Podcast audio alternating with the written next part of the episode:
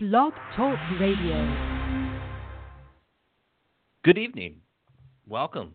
This is a Miner Detail. You're here with Eric Beasley and yours truly. Uh, you can find us on the web at a minor minerdetail.com and you can listen on blogtalkradio.com backslash a Miner Detail every Sunday night at 9 o'clock or when Eric and I are in the mood to inform our audience of what's happening in the state of Maryland and elsewhere.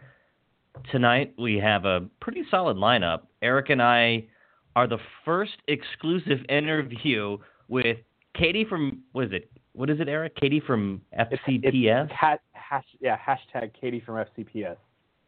Okay, so we have Katie Nash, our good friend uh, from Frederick. She'll join us at about 9.05. She's going to call into the show to discuss that, yes, that now indelible tweet that ultimately ended her employment with Frederick County Public Schools. We're going to talk about the hysterical reaction from the school system. We're going to let Katie walk us through the narrative. We'll ask questions and guide the conversation, but this is just one hell of a story. And Katie is going to be here to tell it on the show. It, will be interesting to to learn about what happened. I saw this thing was blowing up yesterday on my social media when I read it in the Frederick News Post, and uh, like when I when I first read the tweet and when it made news, I thought it was hilarious, Eric.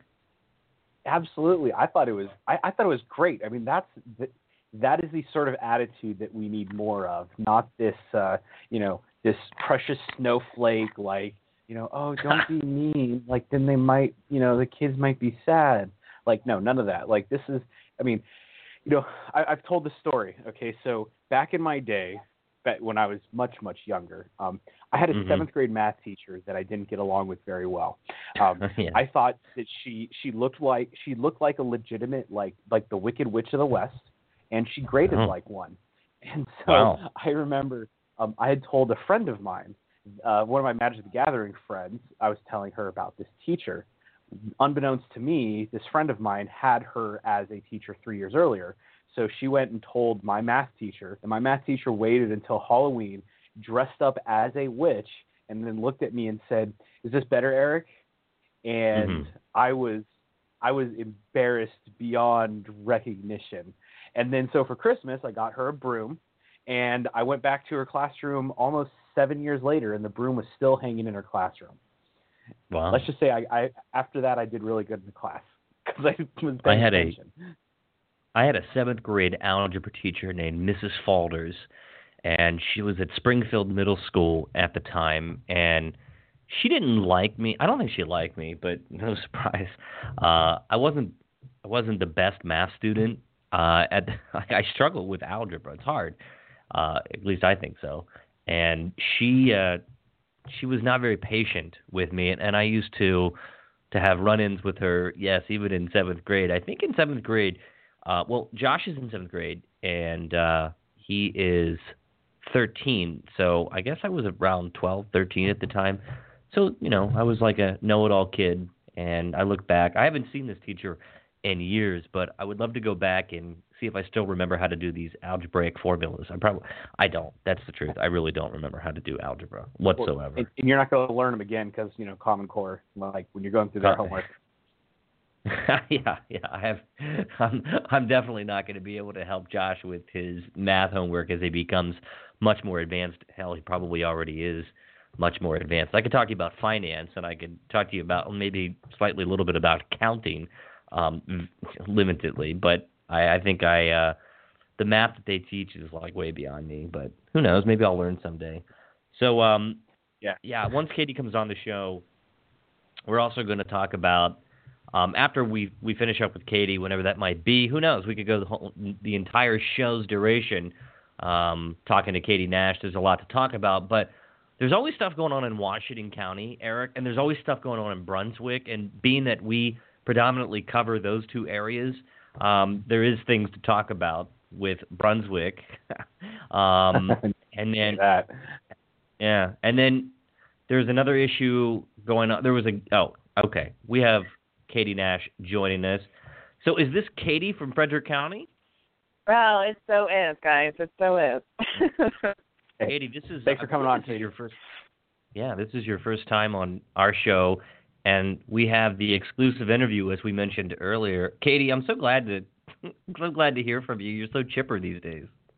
well, I, I'm I'm glad to be here. I got to tell you, I'm a little I'm a little embarrassed. So keep keep taking the keep taking the keep taking the I don't want to say shots, but you know, it's like uh never never did I really imagine that this would go the way it's gone, but but here we are. So let's start out from the very beginning of what happened, and we'll let you just walk us through day by day the process and where this all started. So, Katie, the first thing that happened was is that it was, I guess, a inclement weather day, and you had just been recently hired by Frederick County Public Schools. What was the official title that you were hired under? So I was hired under the web services coordinator position, and basically the week of Thanksgiving was my first week. So you can imagine, you know, with the holidays and everything, uh, you know, it took some time to get up to speed. But but my my role there, I managed the social media accounts. I managed. We have a you know employee newsletter. I did some of the reporting, like I'd go out to schools and you know write some of the stories that would you know be fed into the FCPS system and the Find Out First system, um, and and pretty much just uh, you know the things that the things that our communications team would churn out. That was my job to make sure it got posted to social media. Um, Right. So when you and and also just a small thing, you know, it seems like a small thing, but I also was sort of like the liaison. All of the schools in the county, all of their websites would then liaison back to me, and then you know if they needed help making updates or, or whatnot, I, I did that as well. So sort of a you know different hodgepodge of different things, and and that was uh, that's the position. Incidentally, Katie, what what many people may not know about you is that you spent um, a, a large par- portion of your career starting out in state government. You worked for several state delegates and uh, as well as senators, um, chief of staff, legislative aide, assistant. You know, you were you were all over Annapolis and are very respected. It's and it's not unlike that this position was alien to you. You you've had to communicate with some very important people throughout the state of Maryland. So, you know, to sort of dispel any criticism that you not know what you were doing, you have the background to do this job and be effective at it. Yeah, I'm glad you bring that up. So there's been some question as to why would I why would I reveal who I was? Like why didn't I stay anonymous? And something I learned in Annapolis was when folks felt like they were writing in to a legislator and they were getting a canned response or a robot like response, you know, it automatically turned up their, you know, government doesn't care about me and neither does my legislator. And so you learn very quickly to connect with people and say, hey, you know, that's a horrible thing that's happened to you. My name is Katie. I work here. I'm interested in what's going on with you. And so, you know, appropriate or not appropriate, and, and I think you know we can talk about that. But that's the that's sort of the mentality that I brought to the position is, you know, I think that all too often in social media, folks get sort of this feeling that you know, oh, we're we're not we're not humans and we're impersonal.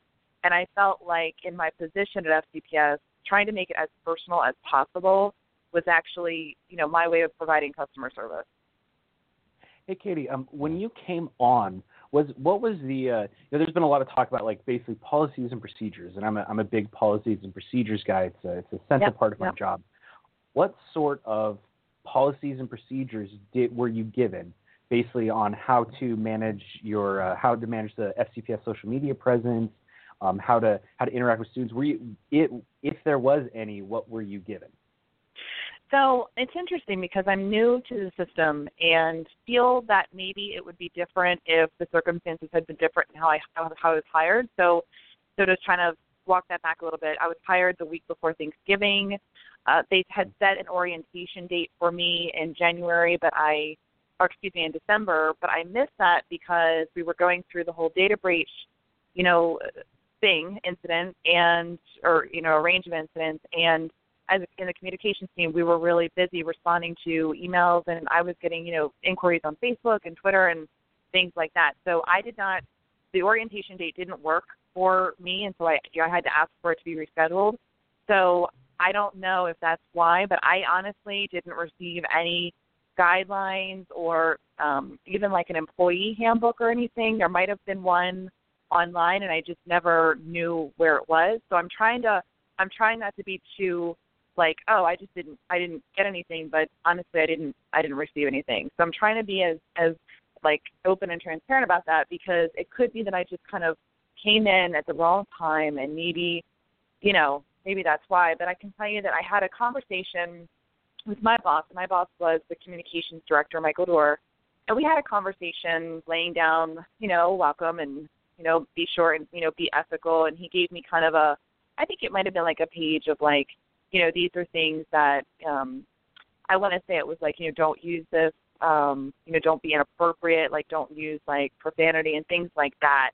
Um, you know, kind of like the basic thing that you would expect. And I mean, the, the, the essentials of pub of PR communication when it's a Yeah. open platform. Yeah. Yeah. And honestly, I can't remember too much of it because it was so basic. And I don't mean to, I don't want to belittle that, but I, it was kind of like we're going through the motion of you being, you know, you now having these, you know, the, the Facebook and Twitter access for, for the, um, you know, for the whole system. But, but never, never once did they say, you know, don't, don't engage with students or don't, you know, be careful and this is what, you know, you should look out for, anything like that. It was more like a basic, like, you know, do's and don'ts that you might expect from your employer in terms of what not to do and what to do. Okay, so so let's uh, so so now we've got we've got like the background. So you you you've come in, you've assumed you assume supreme PR control of the FCPS social media accounts. Um, get to the So, like I it. said, so the so the holidays happened, and you know, and that it was kind of like it, that's a rough time because I wasn't I wasn't really quite. If you so if you look if you look at our Facebook and you look at our Twitter, you'll see there was some engagement. You know, there's me posting happy holidays, and I went out to the ESSL, which is our Earth Space and Science Lab. I took some pictures of you know the, the iguana wearing the Santa hat and everything because you know at that time like everybody's kind of okay peace out we're gonna you know the school system's gonna, gonna shut down for two weeks and so then we came into January and we had, you know, we were getting um and and let me just back up a little bit. There there's kind of this misconception that like all of a sudden I started like responding to students. If you look at our Twitter account, like they when when folks were responding were were tweeting at us, I was responding. Now I wasn't maybe as as witty, so it didn't get picked up and didn't go viral. But certainly like we had a student, for example, who wrote into us because she was concerned that there were trees being cut down at Catoctin High School. And so, you know, I'm going back and forth with her all day about why those trees are being cut down and getting answers from the administrators and things like that. Um, so it wasn't like a new phenomenon. It was just that that was the first one that got, you know, a lot of attention. That tweet, that infamous tweet that now everybody's talking about. But so I would say that, you know, we would always, we started, I guess I looked back and like, you know, snow days are a big topic of conversation for students. And, you know, I'll be honest that, and I've, I've kind of laughed about this, but, you know, I'm, I'm 34. So the concept of having a cell phone in school and being able to like openly tweet at your administrators and teachers and, and FCPS personnel during class time is like a whole new phenomenon for me. So, um, you know, Well, I've been joking look, about. Twitter wasn't around when Ryan and I were in school, so we're we're with know, you. right? No, they Um, wasn't. Right, I know. It literally Wasn't didn't it? exist.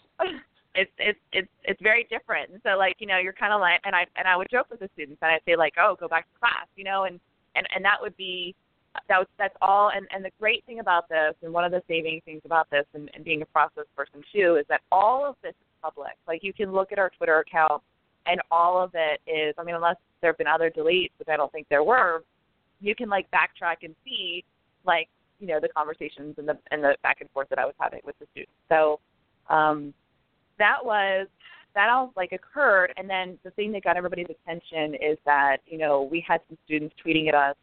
It was this i believe it was a thursday. Oh we don't want to go to school. You know i think that we were calling for some snow that night. It was like the first time that we were calling for snow. And they were like all getting excited. And they're like oh you know we don't want to go to school. And please cancel school. And it's going to be awful. And so that's when i tweeted back at nathan just joking around Yeah, the it looks like the tweet um, heard round the world that started the revolution um, was by Nathan at Linganore Rocket, and he wrote "Close school tomorrow" spelled T A M M A R O W, and all caps, please. And then you responded back from the FCPS MD, the at FCPS Maryland Twitter account, the official Twitter account for Frederick County Public Schools. You wrote, but then how would we learn how to spell tomorrow? Now, when this first tweet began to build buzz, and and then it elevated to a news story, and I first saw it on my hometown's um, local television station, WHAG. I literally laughed out loud because I thought not only is it a little bit edgy and snarky, but it's funny, and this is how kids relate to. And I'm sure you know it. I'm looking at the tweet, um, and it you know it has thousands of likes and thousands of re- retweets. But Katie, here's the question: When this first happened, and when you made the tweet, when when it was first discovered, was there a conversation by any of your bosses or uh, administrative heads and say where they would come in and say, Katie, um, what happened? You know, what's the situation here? Did you have any sort of conversation with them?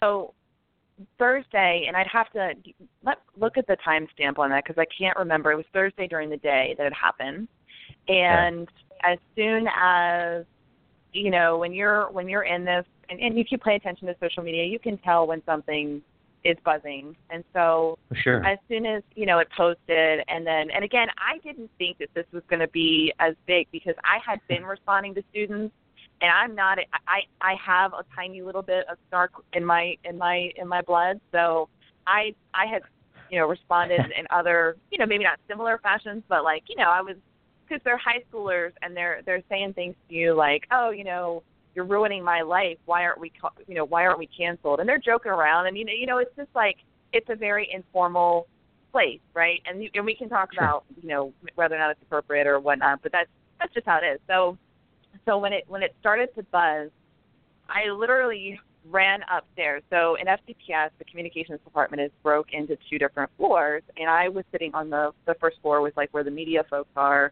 and mm-hmm. my boss is sitting on the second floor and I literally ran. I mean, I was like, I was like, I could not, and I'm kind of embarrassed about this, but you know, we have like, it's only one flight of stairs, and I was like huffing, you know, like I was like, oh my gosh, like because because being new, I was like worried about, you know, I'm like, okay, like this is going to be a little bit bigger than we're used to, but again, my whole thought process was, this is what I'm supposed to do. Like I'm supposed to build engagement.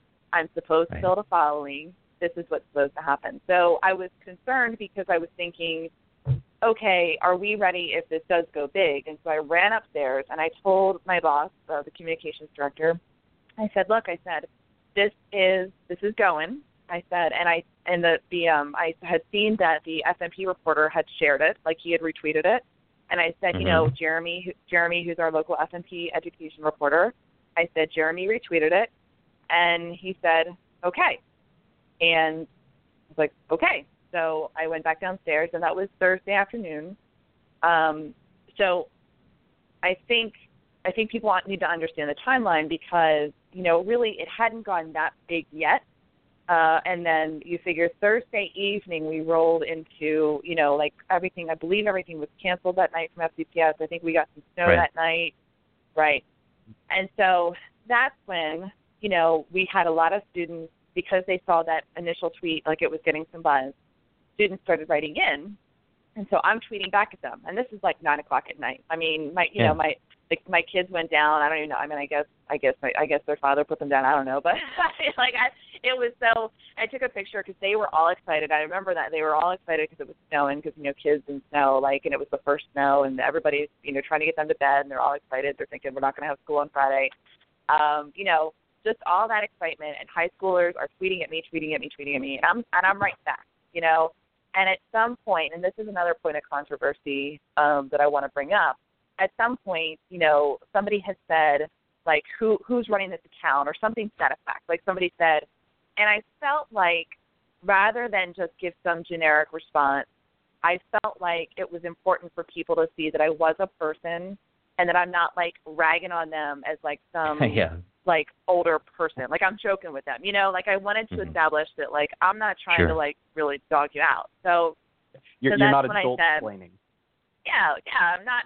you know, I'm you know, I'm messing around and I try to keep it like as light as possible. Like I would say things like, Oh yeah, I mess up all the time and as soon as I saw like, you know, anybody say anything bad about the student Nathan, you know, I'd rush to his defense because he was so awesome about it. I mean, he was just he had a great Yeah. sense of humor.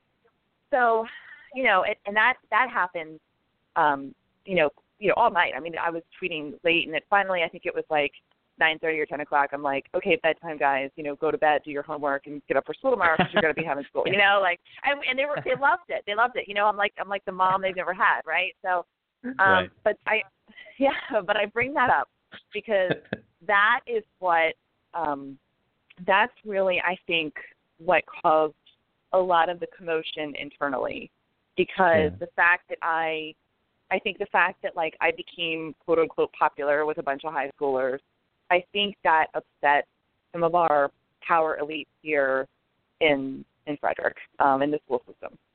So, So just to just to iterate some of the issues that you've you, you've you've brought up on the show, um, the student Nathan responded to FCPS Maryland, and as you said earlier, on January the sixth, he wrote on his Twitter account. Um, I thought it was funny. Uh, I didn't take it personally, and that's cool. Um, and now that you're so your job as a social as someone who predominantly operates social media is to bring to life these social media accounts in creative ways. That's that's what social media managers are hired to do to use their skill set and to put into the tweets a little bit of their personality. Otherwise you're going to have a very stale account. And you did that and then the school system decided after that you were you know that you were humanized that a bunch of high schoolers and other people on Twitter um, had come out and and uh, I guess um, responded to the tweet, Katie. That's at the that's the point where the school system said, "Oh no, this is a problem." So let me ask you this: Did you receive any backlash from people that weren't students? Did you did you receive people writing into the school system to say, "Hey, this is not okay. I don't like what she said. It was mean." So, so I, I'm glad that you bring that up, Ryan, because I think it's really important that we're honest about what you know, so that folks can see you know both sides. Because there was so there, I didn't receive any email either through my personal account, which I had published as much as I could, or also I was on you know being part of the communications team. I was on the FCPS at fcps.org, and I didn't see anything. Now maybe maybe I missed it, but I didn't see anything come through. We did have I saw there was a post on our Facebook page that got some attention, bullying, and I had replied and said, and this was like two, you know, maybe the day or, or so before it was recent, and I had mm-hmm. replied that I really, I was interested in having the conversation about bullying, and this wasn't related to the tweet. Um, she she had posted a, a YouTube video of I want to say it was like a music video, and it had some reasonably some some lyrics that I think could be offensive in some circles, and I actually got it cleared before I let her keep that on because while it wasn't offensive to me, I wanted to make sure that again, being a new employee, you know, just double checking. And I was told, you know, Michael said it's okay, keep it keep it there because she has good intent, and I think that was the right call. I mean, she was trying to make a point about, you know, like we need to do more education about bullying, uh, and I share all that because I wrote back to her, and then she replied back to my response and she said, you know, really you take this seriously. I saw your I saw your tweet and that cyberbullying and she I would say was the you know, she was very I think it was very heartfelt and I think she really she really was upset about about it. Um I I think the the system may have deleted her her that minded and just to make sure, you know, like I wanted to make sure that my response was appropriate and everything and I, I think they may have deleted it, but but folks should check on that 'cause I don't I don't remember. But hers I think was the most you know, it's heartfelt, and I, I think that she put a lot of thought into her response, and I think that she was Mhm. legitimately upset because she felt like we weren't taking bullying seriously. Sure. Well, that's fair. I mean, Katie, I our, our, you Yeah. yeah. Oh, go ahead, Ryan. go ahead, Eric. I was, no, go. You're,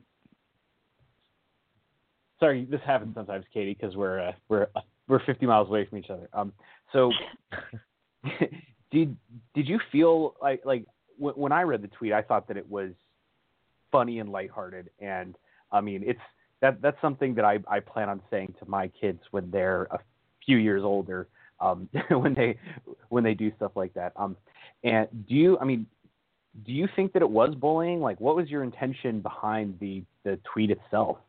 So 100%, I would never ever do anything to hurt a student, and I think I think that my I think I'm, I'm very lucky and blessed in that I've kind of established myself in Frederick County as being an advocate for students, and I have I have little ones of my own, so that you know I'm not just somebody who walked down the street and said, "Oh, I'm gonna you know be have some fun."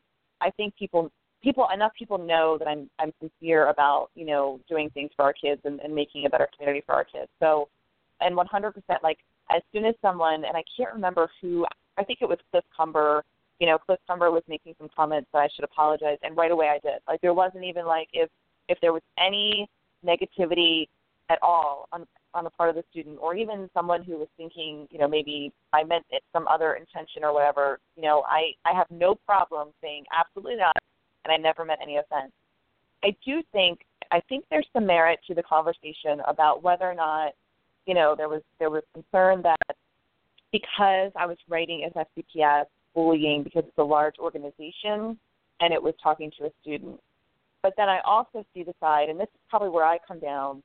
If you have an online account, like if you have a social media account and you post, I think it's important for our students to know that that post is a public post.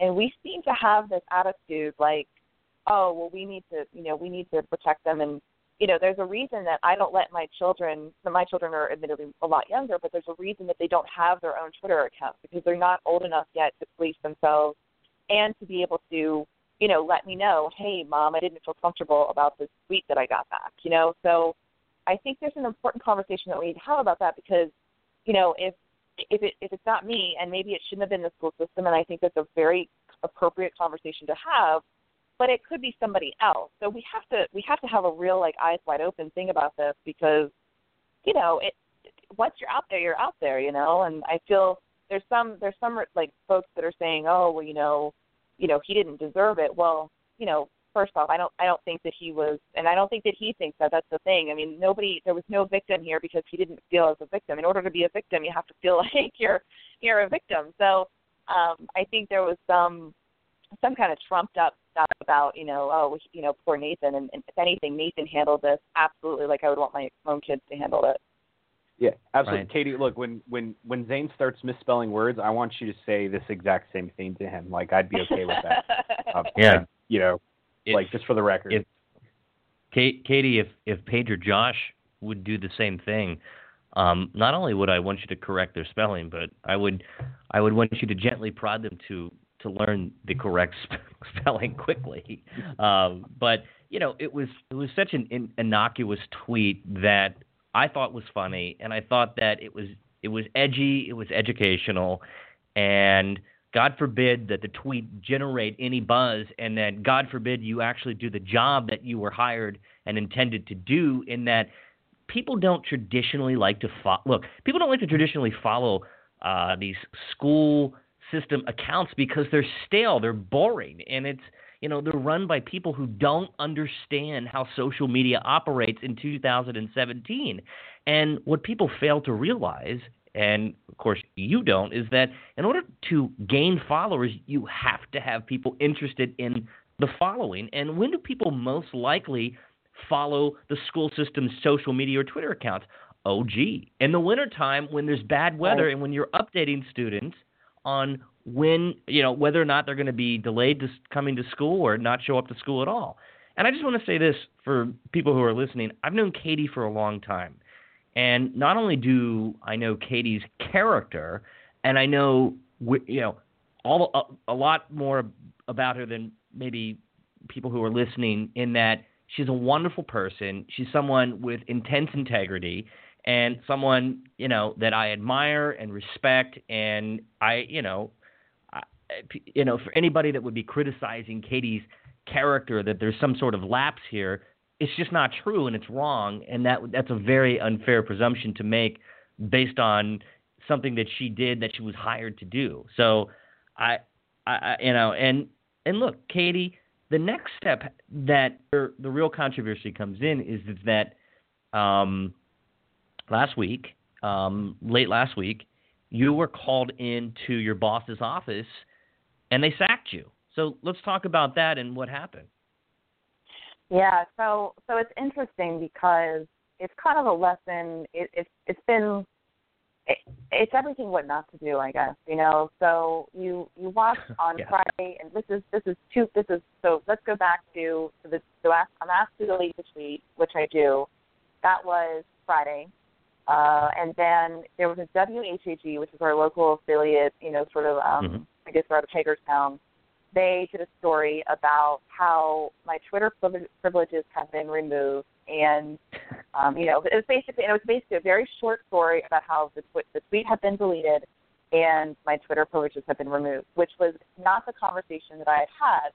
And so immediately on Friday afternoon, I'm thinking, like, and this was probably the story came out at like five or six, was after hours and I'm thinking, oh, like I'm going to be fired because that was different than what you know. Clearly, there's been an escalation. Like we, you know, after being told to you know not tweet anymore and to remove the delete the tweets, like I'm thinking, okay, like clearly something has changed because now I'm being you know now I'm reading in the paper and I'm thinking, well, this is kind of this is kind of rough because why wouldn't someone say something to me?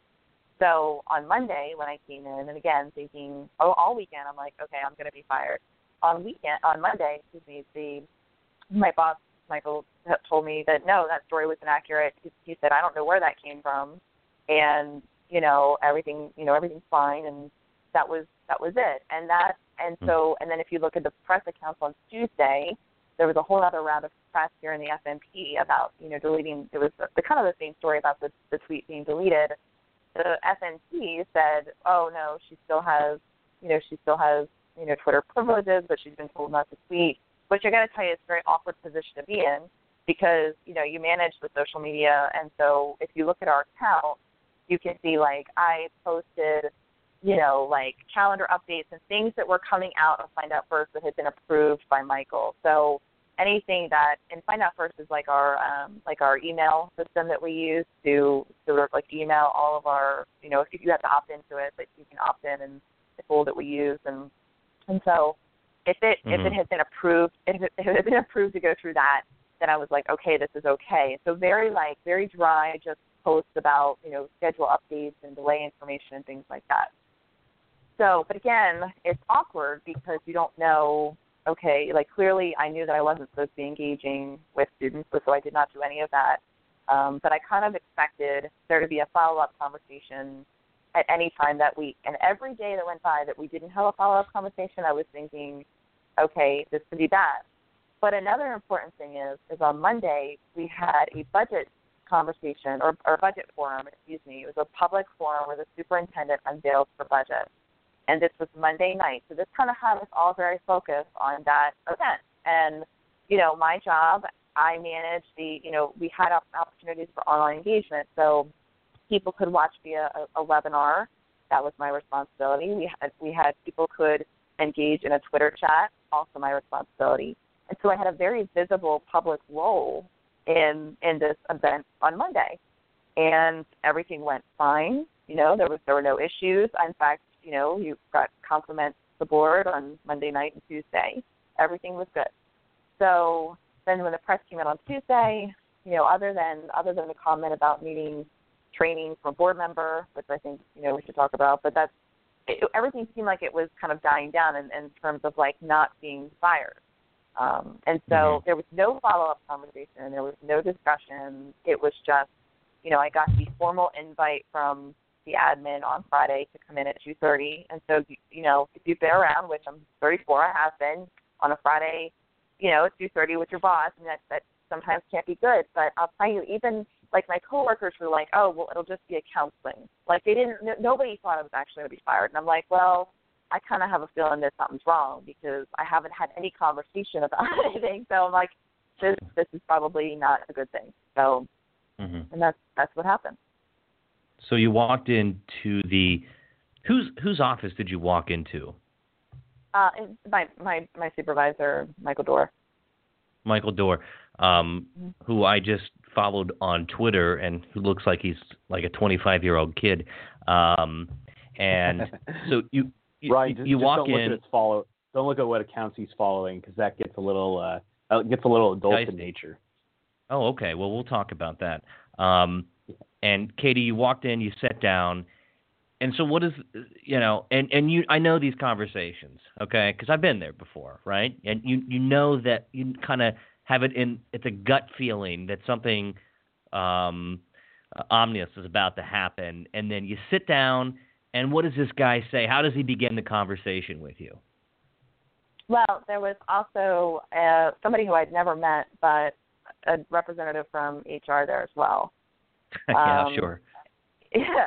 And so, and he shut the door, right? So I'm like, oh, Ah. I've never had a, I've never had a closed door meeting. I don't think since I've been here, but so, so I, you know, I, I kind of, I kind of knew, but, uh, but yeah. So he hands me a letter, and Mhm. he just says, you, uh, I think it was your employment will not be continued, or something to that effect.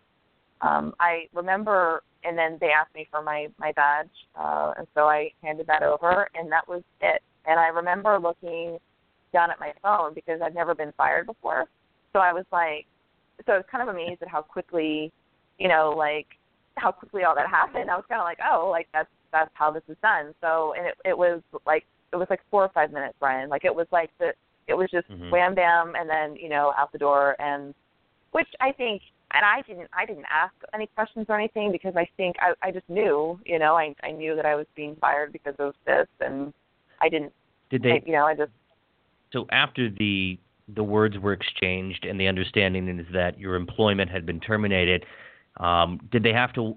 Did somebody have to walk you or escort you out out of the building? they did not um I think because I made it pretty clear I I had my car key with me. Like I was Uh-huh. I was so certain. Like I was just like there was there was just this feeling that like I did not want to I didn't want to put my coworkers in a position where you know it's a cubicle environment, and I just I wanted Mhm. to go quietly and not make it like not make a scene or anything, and not make you like you know Yeah. have people feel this need to say something when you really don't. There's nothing to say, you know, and and I didn't want them to feel like you know like I'm sorry you got fired. Well, I'm sorry too. You know? so, uh, but but No, really I, I it's just and and everybody there just from like a coworker perspective, like I have utmost respect for everybody who I worked with in the Sure. communications department. I mean, just really, really great people. Well, um, you know, after that that had happened, uh, it it was obviously discovered that your employment was terminated with Frederick County Public Schools, and then something else kind of interesting happened, in that not only did you get press out of it, but I'm reading a website now at www.thepetitionsite.com and it's called a Care2 Petitions, and it looks like it was created and orchestrated by um, someone named Randy S. And it's targeting Frederick County Public Schools Superintendent Dr. Terry Alban, and it's currently at 2,922 supporters, and the goal is 3,000. It looks like they're going to reach that goal, and it's been recently updated. So there's a lot of kids, or I should say, a lot of public school students um, who attend Frederick County Public Schools that are rooting for you. And then, Katie, you know you've made it big in social media world, and you've become pop culture when you developed your own hashtag. So let's talk about let's talk about the hashtag. Uh, So, So I I can tell you exactly Yeah. where that started. I'm not so so that that Thursday night where there was weather, there was a student that created that that hashtag. Uh, I'm not gonna I'm not gonna tell you who he is because I don't want to you know be accused of giving him too much too much attention I guess. But um, but he if you if you look through Twitter you can see it again. I love that this is all public because someone someone actually said that I created it. I'm like definitely not. Uh, you know, and it was it was funny. I mean, and it it really started out like the high school students were like they were just they thought it was fun. like they're like oh like who is this who is this new social media person oh it's Katie from FCPS like it was it was really just like they were connecting um and so you know it wasn't it wasn't like I created my own and like loved myself because again like I knew I knew that when this went when this started to go big, like I knew it was going to be a problem that you know if I had a a profile because I do have a profile in the community, and so it's not like it, it wasn't like I needed the attention, you know, and I needed I needed like oh like all these students to to like you know support me and and you know have this sort of organic movement created. Like I I really didn't actually need that because I knew that there would be some board members that probably wouldn't look at that favorably. And when you mm-hmm. work for a public school system, you do not want you don't want to upset your board, especially in Frederick County. So that was that was really not my yeah. intent. Like that was not like really I, I you know and and but it was okay because if it meant that the students were connecting with me in that way, then I honestly I didn't I didn't see that as a bad thing. Like I didn't do anything to like like further it. Like I didn't at all engage my personal account. I didn't all like I didn't retweet it from FCPS, like you know Katie from FCPS. I did not do anything that promoted it at all, and that again is verifiable if you look at Twitter. So. Would Eric? Yeah, I, I can confirm. I've gone on Twitter, and it was not uh, it was not Mrs. Nash that started the uh, fiasco. so yeah. I can confirm that. Uh, some other dude that yeah. definitely is not related to you. I can tell you that for sure. That's that's that's accurate. Although although very cool. Like that particular student, just as an anecdote, like I at the time when we were tweeting back and forth, I was sitting at the at the table with my son working on his homework, and I tweeted at him and I said, "We're doing homework," and I sent a picture of him with you know my son and I at the table, and I said, "Are you doing your homework?" And he tweeted back, and he said, "Absolutely," and he sent me a picture of him doing his homework. So like just to kind of give an idea of where this can and should go, like these, you know, I know I know like high schoolers get a bad rap, and trust me, like there were some that were tweeting things at me, and I'm like, where is your where is your mother, and how are you tweeting this at me? You know, like you know, profanity and things like that. But overall, like these students are they want to have the conversation, and it's it's a really like they're they're being respectful and they're saying like they're reaching out and they're talking about what they're doing at school, and it's just it's a really cool tool that we could use to engage. Katie, have you heard from any of the school board members in Frederick County since your termination? Not, no, no, not not anything. Um, you know, I, I had last paying very close attention to what folks were saying on Facebook because I was kind of looking to see, you know, where the winds were blowing.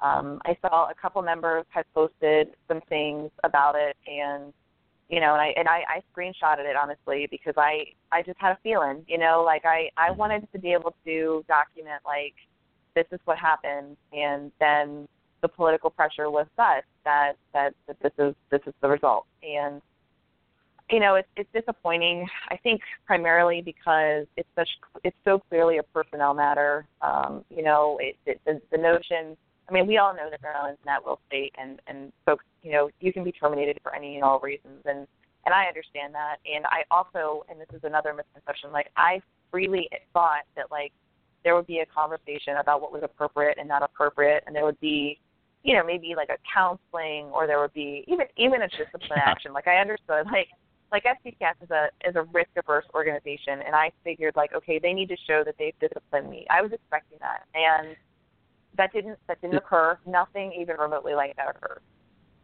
So, in this case, or sort of my understanding of how, how any workplace environment would operate, that you would be given a verbal warning, Katie, this is not something that the school system condones. This is not the direction that we had intended. They offer guidance, and then they work with you to develop how you would move forward in social media, seemingly, right? I mean, wouldn't that be the logical way to proceed and say, okay, Katie, this is not what we really want. Okay, we'll let it slide.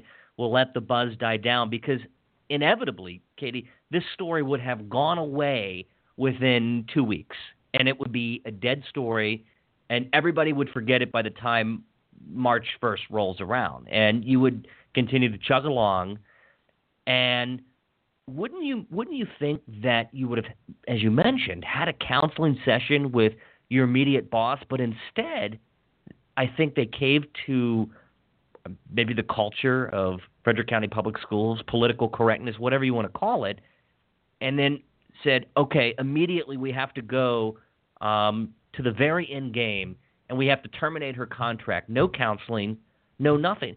And what message, Katie, does that send to public school students who say, if I make a mistake, then it's going to be uh, immediate expulsion? And what kind of learning environment does that cultivate?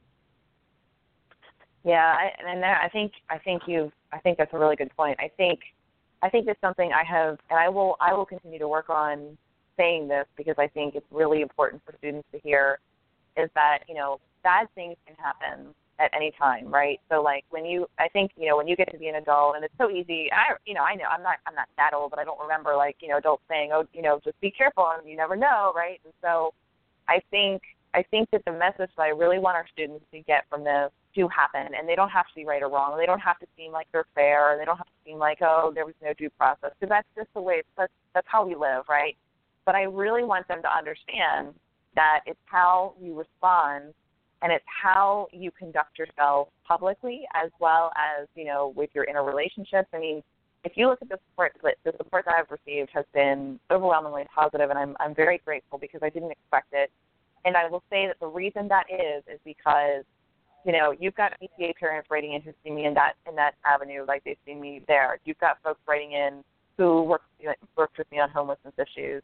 Like and i'm not i'm not saying that to be like oh i'm so great i really i really have a pretty like modest opinion of myself, which makes this all that more embarrassing. But I think it's important that people understand that, especially our students who are young and are just like going out into the world now, that situations like this are made a heck of a lot better when you've taken the steps to prepare yourself for things that are that are bad. So when you talk about learning environment, yeah, you would hope that FCPS would have a better approach, you know, at their employees. But you know, not yeah. coming from the system and not knowing I don't know if I was just a you know anomaly or if I was you know this is how they normally treat right. people. I've had a lot of people write into me and tell me things, and I'm like, oh, you know, I don't I don't necessarily want to know because there's not a lot I can yeah. do about it. But but I will say, um, yeah. Katie, I was going to mention that somebody had yeah. recently just called in, and I, I apologize because I was outside oh, yeah. of the our our, system, our our administrative backdrop.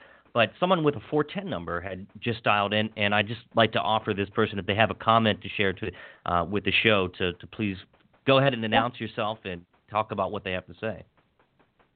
Hi, this is Nick from Frederick. Can you hear me? Hello, Nick. Yes, hey. hello, hey, Nick. Nick from Frederick. What's on your mind? Hey, well, I, I was thinking that the basic problem here is uh, comes down to the root of the low information person. You know, a lot of times people think it's just low information voters, but honestly, it's, it's people who don't understand the full breadth of the situation, deciding that they need to have an opinion on it and they need to take action on this knee jerk, they need to take a knee jerk reaction to their opinion that they formed without any information. Katie obviously did her job very well and established a rapport with the students so that they do tune into the Twitter account get the information that they need, and have fun doing it. Somebody sees this tweet, has no idea that the students think this is funny and have, you know, don't take any offense to it, and decide that, oh, well, in my opinion, this is cruel and, and mean to the students, and without doing any research whatsoever, without looking into it, without probably even asking you know, their own kids, they decided that, oh, well, Katie's being mean to the students, which is obviously not true if you look at any of the information past the initial tweet. Yeah, so, and I, I'm yeah. glad that you bring that up because the student's dad actually wrote to me um, and wanted me to know, he, he wanted me to know that A, like he was not at all offended or upset, and and B, he was he was actually thankful for my response. And as a parent, I so appreciated that, and that's probably another reason why, you know, if it seems like I'm not overly distraught, it's because like his opinion, his opinion for me mattered way more than anybody. You know, it was like because I would never want any parent to think that I was hurting their child, and so when he wrote to me and said that was awesome, anything I can do to help you, that was that was very powerful. And I think that a lot of the people that were upset had really no direct involvement at all and kind of just use this as a platform, you know, to, to communicate whatever, you know. But I, I will any evidence of that, you know, other than that one Facebook post. And I'm like I said, I'm sure there was some other one-offs here and there, but it wasn't like you were getting flooded with calls or emails or letters saying, you know, fire Katie or, you know, even that they were that upset about the tweet. So you know, Katie, it seems to be the exact opposite because there was this there's this very like you know a, a, a small quiet minority of people who were outraged about it. And now that they fired you now it seems like everybody's coming out of the woodwork. And i mean i've seen the i've seen an article about this on a, the daily mail out of england. Oh yeah. so i mean it seems like the outrage for firing you is actually way worse than the tweet contents ever were. And and I don't think that the people that were upset and and I this is an assumption, but from what I saw, like nobody was saying fire her. You know, they were saying this is an appropriate fix it, you know. So again, we didn't even get to that point of having that conversation about Yeah. inappropriateness or not. So um That's what I that's what's most puzzling to me, Katie, is is the extreme uh, the, the the extreme steps that they had they, they took without counseling you, without giving you guidance, without issuing you a written warning, without at least preparing you for the few you know for uh, how to proceed with um, with the Twitter account. Um, instead, they just fired you. But let me ask you this: Is there any uh, have you considered any legal recourse? I know I'm, I assume that it's an at will employment, and then they can manufacture any reason whatsoever um, to to to let you go under the law. Um, but is there any recourse here? What what what have you considered anything? So I know I know there's an appeal process. I know you know there have been some comments about about you know filing some sort of wrongful termination suit, and you know I guess the smart thing to do is to say you know to preserve options and things like that. I one of the considerations that I I keep in my head are that a um, you know, I'm a citizen. They're a school system. They have a vast amount of resources, and I don't. You know, especially now that I've been terminated.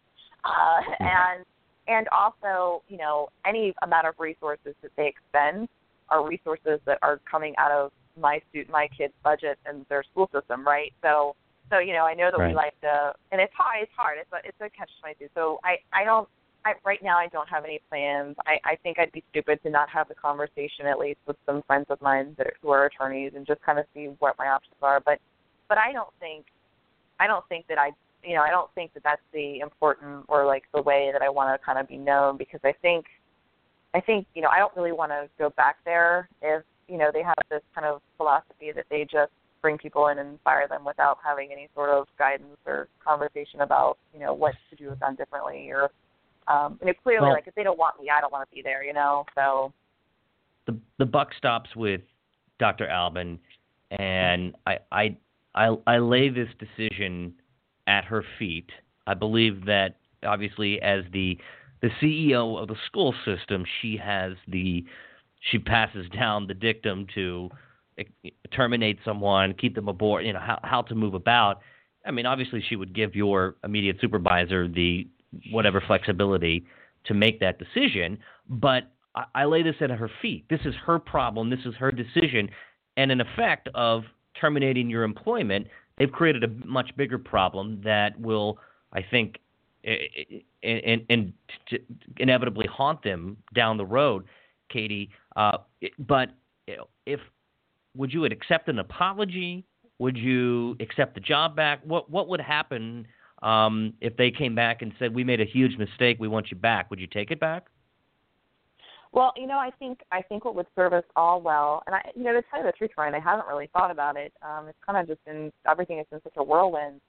But I, I would say that they they could do us all a service, a, a real like I think a solid is to just take a look at what tools they have and be honest and transparent about how they want parents to engage.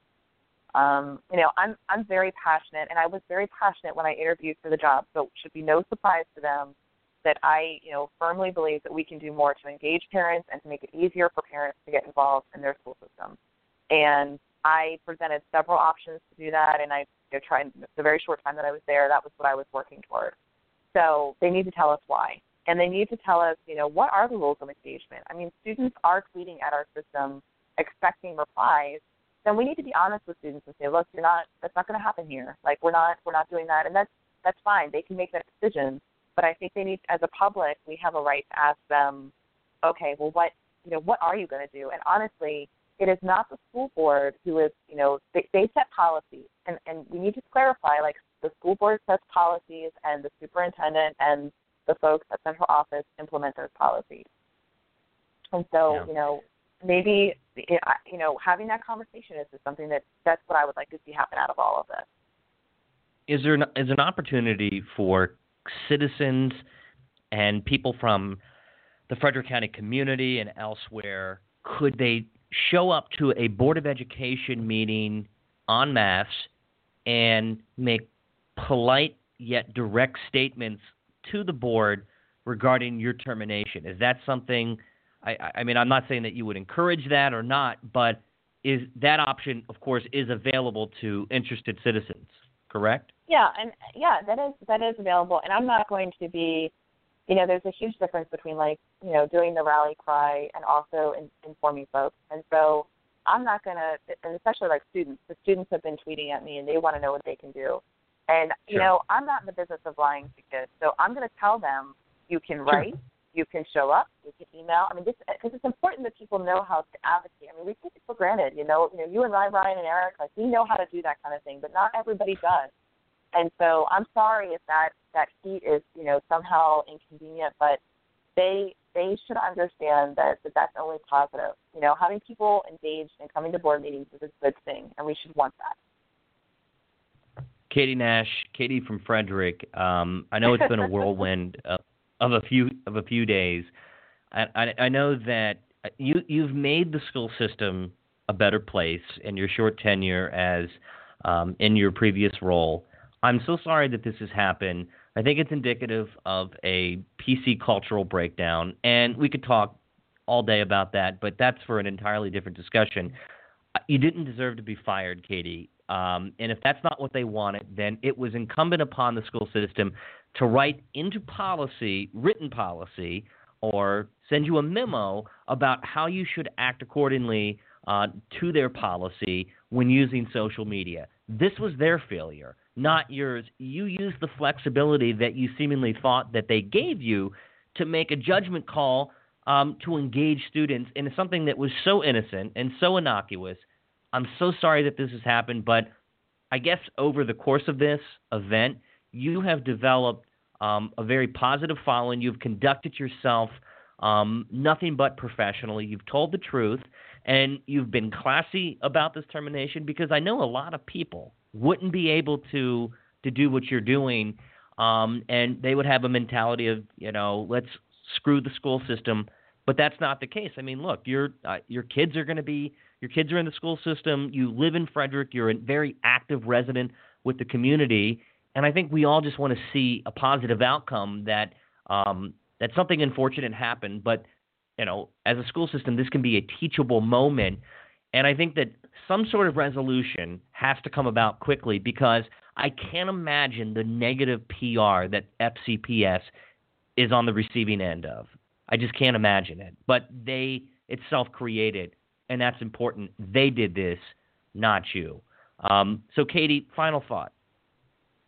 Well, you know, Ryan, I just do. I want people to know, and I've talked to a lot of teachers who, you know, have come to me anonymously, um, even today in church. You know, folks are coming up, and I want I want people to know that FCPS is much bigger than this incident and the few very, you know, individuals that made this happen, including myself. You know, this our system is made up of amazing students, and more importantly, I mean, I think I just think the world of our teachers, and if they had any if there was any indication that you know any sort of backlash comes down on them or that they you know are, are viewed in, in any kind of negative light, I would not want that to happen. So you know, please, if you're listening to this and you're you're interested in Frederick County, it's a great place to live, a great place to work, and you know our school system is amazing. We just have we have a little bit of a breakdown at the top, you know, and so and we we have the power to change all of that. So so really, um, just thank you to the teachers who are doing the work, you know, day by day in our classrooms because they are the true heroes and they should get all this credit and all this attention. And I'm a little bit embarrassed about it, but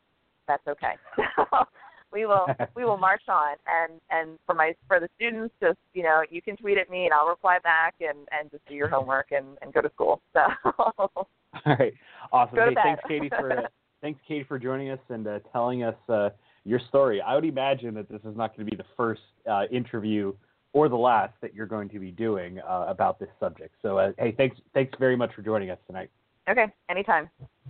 Thanks, Katie. Bye bye. Good night. Wow, Eric. So Yeah, I I always love Katie. She's so honest and she's refreshing. And you know, not to beat the dead horse here, but man, the school system really screwed up, and I, I, I they're- they just violated every sort of managerial responsibility in counseling her and and educating her along the way. Except they chose the cheap route, Eric, and they dismissed her, they terminated her, and they said, well, this problem can just go away if we get rid of Katie Nash, the person. Uh, but Eric, they created a much bigger problem, and they're going to have to answer for that. And Katie wouldn't say it, but I think you and I can. What what's next? What can people actually do to stand up and make their make their um, displeasure known? Well, so the, the the first thing to consider is that number one, we just had a board of education election, and you know here in Frederick County, we voted for three people who were essentially incumbents. They were people who decided they wanted Yeah. to maintain the status quo in education. All three of them that we just elected went on the public record saying that they supported uh, uh, Terry Alban continuing as the superintendent at Frederick County Public Schools. And as you said, the buck stops there. So between the data breach fiasco and now, you know, this the uh, the free Katie Nash fiasco, you know, this is this all this is all on the superintendent right here. So I think the first thing that people need to remember is that the board of education race is actually important. That just because it's at the bottom of your ballot doesn't mean that it's the least important. It, I mean, they here in Frederick County, the board of ed is going to be spending like 440 million dollars next year. It's 51% of the county budget, something like that. So you know, we so people need to pay attention to the election, pay attention to the candidates, and until 2018, when the next election rolls around, what you can do between now and then is you can email the school board, you can go to the school board meetings. You do have the opportunity there for public comment. You know, so you can stand up and you can say, you know, this is stupid. I, you know, you guys messed up, and make sure that they know about it. And then when the next election comes around, you can find a candidate that you like and you can knock on a door and help them get elected. I mean, it's it's really that simple. I mean, so you and I both know this because we've helped, we've worked campaigns, Yeah. we've had our own campaigns, we've helped campaigns. Right. But uh, you know, a lot of folks don't don't know this. This is why the board of ed is important, and you shouldn't just check the first three names on the list. Like, Yeah. This is, you know, and, you know, I, and I've, I've said it. I've said it a couple times over the last month. Actually, you know, elections have consequences, and this is this is just another example of we just had an election. This is one of the consequences of that election. Now, the school board cannot interfere with the the operational duties of the school system, and that is left exclusively to the superintendent. But Eric, I'm not necessarily at this point concerned about the school board. Um, it seems like their interaction with Katie was minimal or limited. I mean, and then again, I I don't know the, the that extent. But Dr. Alban, I mean, this is cowardly. And if you're listening, Dr. Alban, uh, you're a coward, and you, and I hope people show up to your meeting with hundreds of people that line up outside of the door and speak to your school board and berate you in public for the asinine decision that you pulled in doing this. Not only to somebody who is more than worthy to be in the position, but somebody who gave it her all and had a passion for kids. I just I just think it's Mm, ridiculous. absolutely. I mean, Eric, she just told us a story about how she got people to do their homework for crying out loud. I mean, geez, like these days that that should be considered a pretty serious accomplishment, you know. Um, so, I, but I, uh, but uh, yeah. Yeah. I, you know, my our kids won't go to Frederick County Public Schools, but even if we did, and and listen, that's Frederick has always been a destination that Kim and I have thought about moving to, but you know, we're we're not going to send. uh, You know, private school is probably not in the future. We're very blessed with having excellent public schools, but I'm just saying that if we ever relocated to Frederick, and that's always we've always talked about it.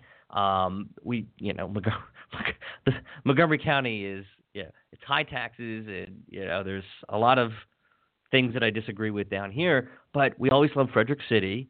Uh, we always love the rural parts of Frederick County, and it's it's closer to my family in Hagerstown. Um, nonetheless, this would give me pause to move back there, considering what they do with their school system. I mean, Eric, this is nonsense. This is this is such PCB bullcrap. It's such it's such crap, man. Yes, and and see, and this is, but this is the, ad- I mean, this is what we do with our kids. I mean, heck, the schools up here, you know, you have you have colleges that are closing down because Trump got elected. I mean, you have you have safe spaces with teddy bears at FCC just in case people have like hurt feelings. I mean, this is this is, Is the that generation true? that Is that real? At FCC, Yeah, they was- have safe space. Yeah, they they had a safe space for two days after the presidential election with teddy bears and everything, telling telling students, you know, hey, if you're sad, you know, feel free to come here and uh, let out your feelings and talk about it and help you process the the terrible things that happened. Like Yeah, they actually I have an had that. idea. I have an idea for all those people. Anybody who knows me, who follows my Facebook, who reads my writings, they can tell you I am no fan of Donald Trump. In fact, I get more crap from the right than anyone about my um, aggressive countering of Trump and the daily weirdness that comes out of his Twitter account and all that encompasses Trump. And Friday will be a sad day for me because I believe that he's a danger to liberty. So all you snowflakes out there, and whatever that girl's from the Blaze's name is, um, that I can't stand, who just goes on these ridiculous rants. Anyway, this is my mini rant. If you want to really change the way government functions, if you want to have your safe space, then freaking go join the liberty movement like Eric and I have and advocate for issues that you think are most important. Like get involved with liberty issues because liberty issues are transcendental of political parties. So that's that's what I'll have to say about that. Taxation is theft. well, yeah, absolutely. Yeah, I was gonna say their response is gonna be Ryan, but then who will build the roads? Because that's what they usually But say. my roads, my roads, Eric, Yeah, my roads. none of them realize that with in a libertarian society we'd have flying cars by now. So um, you Yeah. know, it's their loss. They'll figure it out one day. It is their loss. Um, so Eric, um, staying on the Frederick County kick, um, what's going on in Brunswick? oh my gosh, Ryan, I can't. So, sometimes these stories out of Brunswick, like like I, I I'll be honest, I've been I have not been able to just sit down and and write the article to to talk about it as a whole. Yeah. Okay, but like Frederick County is just backwardsville sometimes, and especially here in Brunswick. I mean, basically Brunswick's turned into like political amateur hour. Okay, like I've seen. I mean, I've seen. I I literally know nine year olds that are are that are more politically astute than uh, some some of the elected uh, Brunswick City Council members. Um, so the whole the the the, the 30 second background on this is that uh, basically a private citizen decided to step in and organize a very large event to incre- to get people into downtown Brunswick. The uh, the event's going to benefit our railroad museum out here. And uh, the Mhm. reason that this whole event was organized is because the government sponsored and funded organizations have done an absolutely horrific job of actually helping out downtown Brunswick. Um, they they've been you know they've been doing this wine like wine and chocolate festival for like a couple of years now, and it's sparsely attended. Most people, I, I mean, I always hear about it afterward. I always see the pictures posted three days after the event that it actually happened, and so they're terrible at marketing. They're terrible at organizing. They're ter- terrible at getting people into downtown. So, a private citizen, Hmm. Beth Johnson, uh, she owns a Better Better Choice Bakery here in downtown Brunswick. Um, Mm. she decided to just take it upon herself. Okay, in like the the the ultimate libertarian move, she decided, well, the government's not doing it, so I'm going to do it. So she did some research. She found this national, um, a, a, basically a nationwide like barbecue contest, and she went through all of the steps. It was like it was the, the it was like a five sheets long of all the steps you had to do to have this event. Um, and it's basically it's a it's a sanctioned event. So the winner of this barbecue contest gets a free ticket out to like uh, Tennessee somewhere to uh, compete Mm. in the national tournament. You know, it's kind of like, it's like the same way they do rodeos. You know, you have to win a small rodeo so you can go to the big rodeo. This is a barbecue event. Yeah, like I'm I mean heck, I'm I'm going to be there all day. I can tell you that for sure. Um, so she took it upon herself, and all she needed was for the city to just get out of the way. Like essentially, all the city had to do was close down one street that nobody even drives on anyways, and then basically, per, you know, a few a, a few cops on on duty. That's it. I think I think the number they come came up with right now is like basically they need like three extra cops on duty plus uh, you know a few other like security volunteer types, right? All the city had to do is get out of the way. Beth came to them in September and said, "Hey, I want to do this." When she came back in December, nobody had actually read anything that she had sent them. So they had so basically they punted, they delayed voting on it. Um, then I found out, and this was this was really weird. This is this is where the political amateur stuff starts. Mm-hmm. I found out that council member Angel White was actually going around, um, according to a, according to a source of mine, she was actually going around to sponsors telling them that there had been no permits applied for, no permits received. Essentially, she was trying to scare the sponsors into not supporting the event. And uh, so I wrote an article about it, obviously. I, I, I Mhm. spent an entire weekend basically trying to confirm what had happened here, trying to make sure that I had the story right. Because, I mean, that's a, that's a pretty big story. I mean, you know, council members sabotaging private event for whatever reason. So we fast forward to the council meeting. And apparently, uh, um, Angel White took some offense to uh, to what I had I had written. She uh, Right. she claimed on the on the dais during the council meeting, uh, she decided to uh, use her power on the dais of the Brunswick City Council to uh, complain that I had personally attacked her and that what I had written was false. And so, you know, I, I, ha- I like I said, I, I just I need to pull the video and I'll do the nice little article so everybody can go and yeah. see it. Right. Uh, it's uh, it's pretty entertaining. Um, I, the the the people that were sitting next to me, um, you know, they they were worried about my safety um, for a moment. But I told them I was like, you do realize like I've had drill sergeants that are a lot meaner than this person could ever be. Mm-hmm. Um, so then they they they accepted that. But uh, I, I ended up ta- talking to her after the meeting. They essentially she claims. Let, let me just put it this way, Ryan. I heard from a very reliable source that I have absolutely zero reason to mistrust in any way, shape, or form. This source had nothing to gain or lose from this article. They were a Right. disinterested third party. Okay, because I knew this barbecue event was going to happen one way or another. Whether it happened in Brunswick or it happened in Frederick, it was going to happen.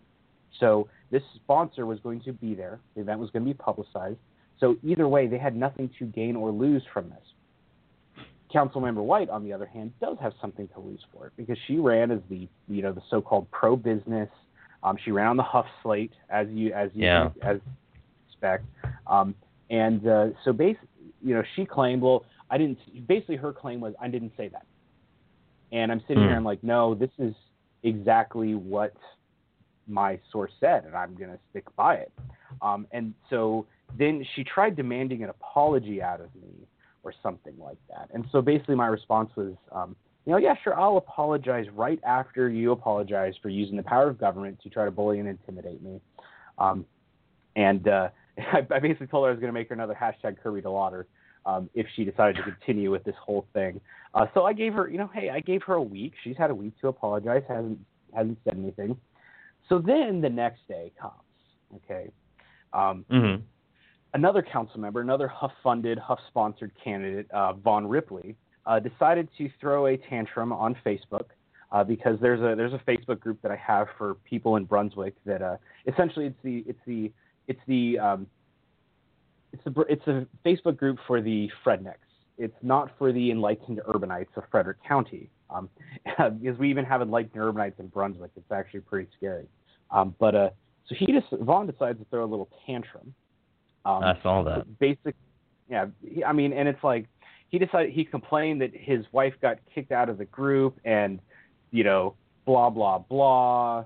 I mean, she got kicked out of the group because she literally just came in there. She decided to personally insult me, and then she blocked me.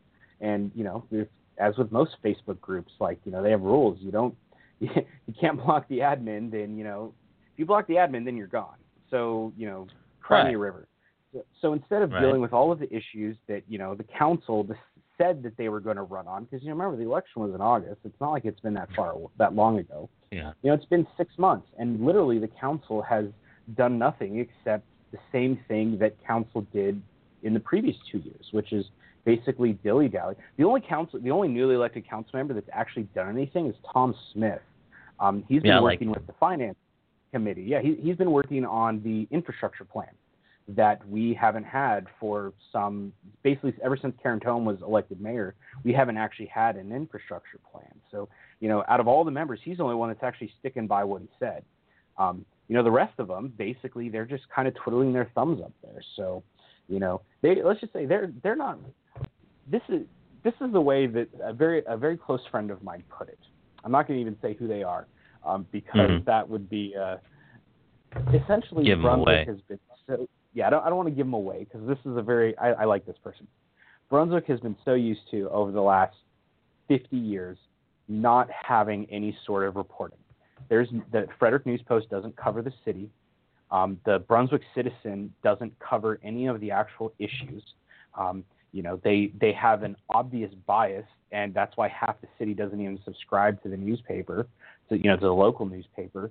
Um, Brunswick City Council is not used to actually having to, you know, perform. They're not used to having Mhm. somebody being critical of their actions. They're used to it being the, you know, they're used to doing exactly what Angel White did. You said something that I didn't like. She, you know, she's claimed that me calling her a saboteur was a personal insult. Okay, Hmm. they're used to being able to get away with that. They're used to just being able to to cry, "Oh, well, you made fun of me. You hurt my feelings." You know, same thing we're talking about with the FCPS stuff. You know, you hurt my feelings, so therefore, the fact that you found something that I did wrong doesn't matter. Yeah. Well, you know, good, good, good information, and I know that we're going to stay on the Brunswick beat. In fact, we should start a newspaper called the Brunswick Beat. Um, that would be funny, and you and I would write about it, in Brunswick, and then uh, we can include um, maybe a little bit more territory. But uh, Eric, last week you and I talked about covering more Western Maryland news. Garrett, Allegany County, and I'm working towards that. I'm putting some things in motion and you know developing sources as we go along, and it and it shouldn't take too much longer until we start getting an influx of Western Maryland news and develop our base of support up that way. Anyway, I had an interesting story come come about on Friday night. Um, I was uh, was coming home from a good friend's house, and we had scotch and cigars that night, and uh, Shocker. and I, I, yeah, right. And I was reading a post by uh, Republican delegate Wendell Beitzel, who is who represents Garrett County, um, most of most of or all of Garrett County, and Wendell is a good Republican. He's a nice guy. Um, however, he made this really ridiculous statement that there is a medicinal marijuana dispensary that is looking to locate to his hometown um, of it's called Accident, Maryland, and up there, you know, there's not a whole lot in Accident, Maryland, um, except uh, this small little diner that is very famous in Maryland. It's called Annie's Kitchen, and they have home cooked meals. And each time Kim and I visit Garrett County um, and stay at Deep Creek Lake, we always like to visit um, Annie's Kitchen uh, for breakfast. But anyway, Wendell went on this screed about not wanting to put a marijuana dispensary in his district and how bad it would be. But you know, it's not necessarily he's opposed to it, but and but he doesn't want it in his backyard. So it was like the worst case of Yeah. not in my backyard syndrome, NIMBY syn- syndrome that I've ever seen in my life. And people were ripping him on his Facebook um, from Republicans and saying, you know, this would bring jobs to locally here, and that you know it's not your job to make to be the moral arbiter of determining medicinal marijuana. And Eric, as we all know, science continues every day to prove the medicinal benefits of medical marijuana. Now, if I had my Yeah. ultimate end goal, uh, I think we should legalize marijuana. Uh, you can make a case for taxing it and regulating it, but as as much as you and I hate government regulation, um, but there is a case to be made for legalization state by state, and that's that's happening. Mm. And I I predict Maryland would be next on that block, and you're going to have, I think you're going to have some serious social conservatives, people like Neil Parrott and Wendell Beitzel and others that are going to come out and throw every fallacious argument against legalizing marijuana, that it's a gateway drug, that um, you know you roll a joint and the next thing you know you're going to be doing a line of cocaine every night. Uh, yeah, and, because those you know, go together you know, somehow. because they're synonymous, right? Um, Yeah. I mean, not that I am a drug connoisseur or expert, but it's a totally different chemical compound that in makeup, um, and they do two totally different things.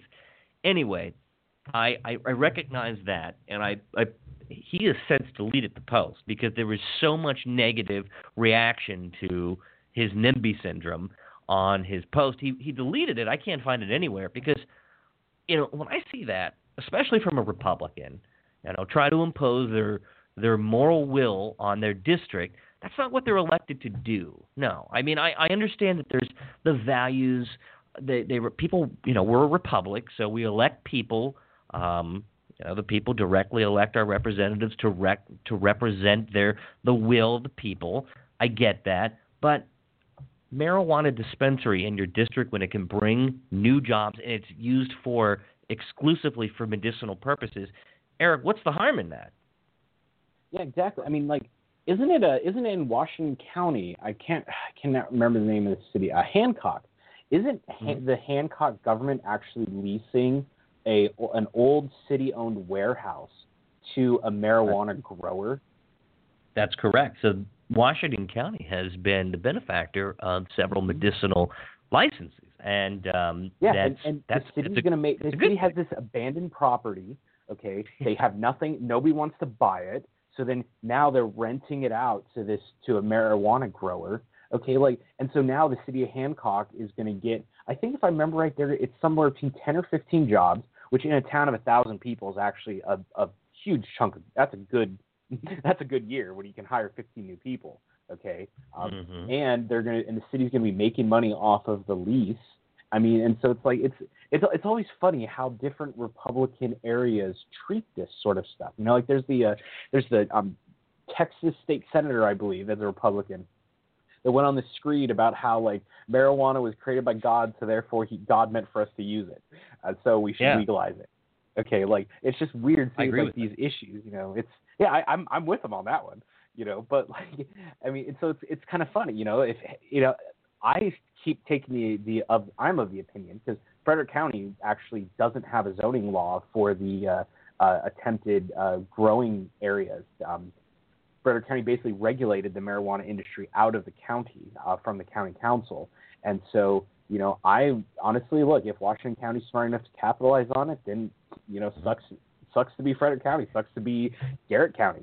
I mean, that's there's out- again, elections have consequences. you know they throw about they throw out people who are opposed to marijuana legalization. I understand that, okay, and there is the case to be made that it's still illegal under federal law, and it's just whether you know will when I, I suspect Jeff Sessions will be confirmed as general. I sus- and it, you know it's all how they base their federal policy now. Jeff Sessions has not been a friend to marijuana legalization. In fact, he's made very disparaging comments about legalization and you know he couldn't believe people who use marijuana and all this stuff and anybody that you know the, that mindset the mentality of people the people who fall under that purview believe that anybody who advocates for the legalization of marijuana they also must be potheads stoners and bad people whatever they want to label them as but that's not true eric. You and i approach this from a liberty perspective. Um, you know I, I'm not advocating for the across the board universal um, d- drug legalization, but I am saying that when let's take this piecemeal here, that if you look at the effects of marijuana, um, there, there, you know, when you're licensing out medicinal facilities, there's obviously a benefit, and so you're going to Well, get see, these it's- arguments that it's a gate, it's a gateway drug, that it's m- morally unacceptable, it sends a bad message to kids that uh, you know how how how terrible it is. But the same arguments were made with alcohol as well. Yeah, and alcohol kills 88,000 people a year. Okay, Yeah. like in either from you know basically uh, alcohol addiction or drunk Mhm. driving or accidents while drunk. Okay, there is there. I mean that's 88,000 people a year. Okay, That's a lot That of is enormous. That's a ton of people. Okay, even if you even if you took every single you know basically illegal drug death, it's still not even going to come close. Smoking Yeah. kills you know you're talking you know half a million people right there a year because of lung cancer and other side effects of of of cigarettes and so you know when when we're talking about like legal versus illegal drugs there is something that needs that the, the the mention of scope needs to be mentioned here okay? Because you know marijuana like you know i've seen some memes like you know it's like um if you if you get drunk and do something stupid you know it's and there's a picture of a wrecked car. And then if you get drunk and do something stupid it's a picture of a taco bell drive through okay? Or sorry mar- if you get stoned. And so like you know there there's you know it, it's just this leftover you know like like heck if you if if you want to make marijuana illegal because it's considered a gateway drug and it can kill you, then why do we allow cigarettes and alcohol? And the reality is, is because people want to have the ability to drink and smoke what they want, and they're going to do Mhm. that one way or another. And so, Right. you know, I'd rather save all that money, you know, like, and you know, you want to if you want to stop overdoses of all of these various sorts of drugs, whatever they may be. Well, people overdose because you can't test the strength of the drug. Okay, that's you Yeah. know, heroin can be if you think about it, opioid-based pain relievers can be applied in a clinical environment, and there's minimal risk of overdose. People die from heroin know- in overdose on the streets because they don't know how strong it is. So you know, there's an argument to be made, in my opinion, that honestly legalizing and regulating would save more lives than making it illegal and using SWAT teams. I've I've watched so many videos of how marijuana has treated folks with extreme Parkinson, uh, extreme Parkinson's disease, glaucoma, anxiety, arthritis. It's helpful for you know, this this show. Erica Miner details online radio show is very um, deferential to um, veterans and supporting our nation's veterans, you being one as well, and um, PTSD. And we know that marijuana um, is a viable option to treat PTSD, and it actually works. I mean, there's been so many proven tests.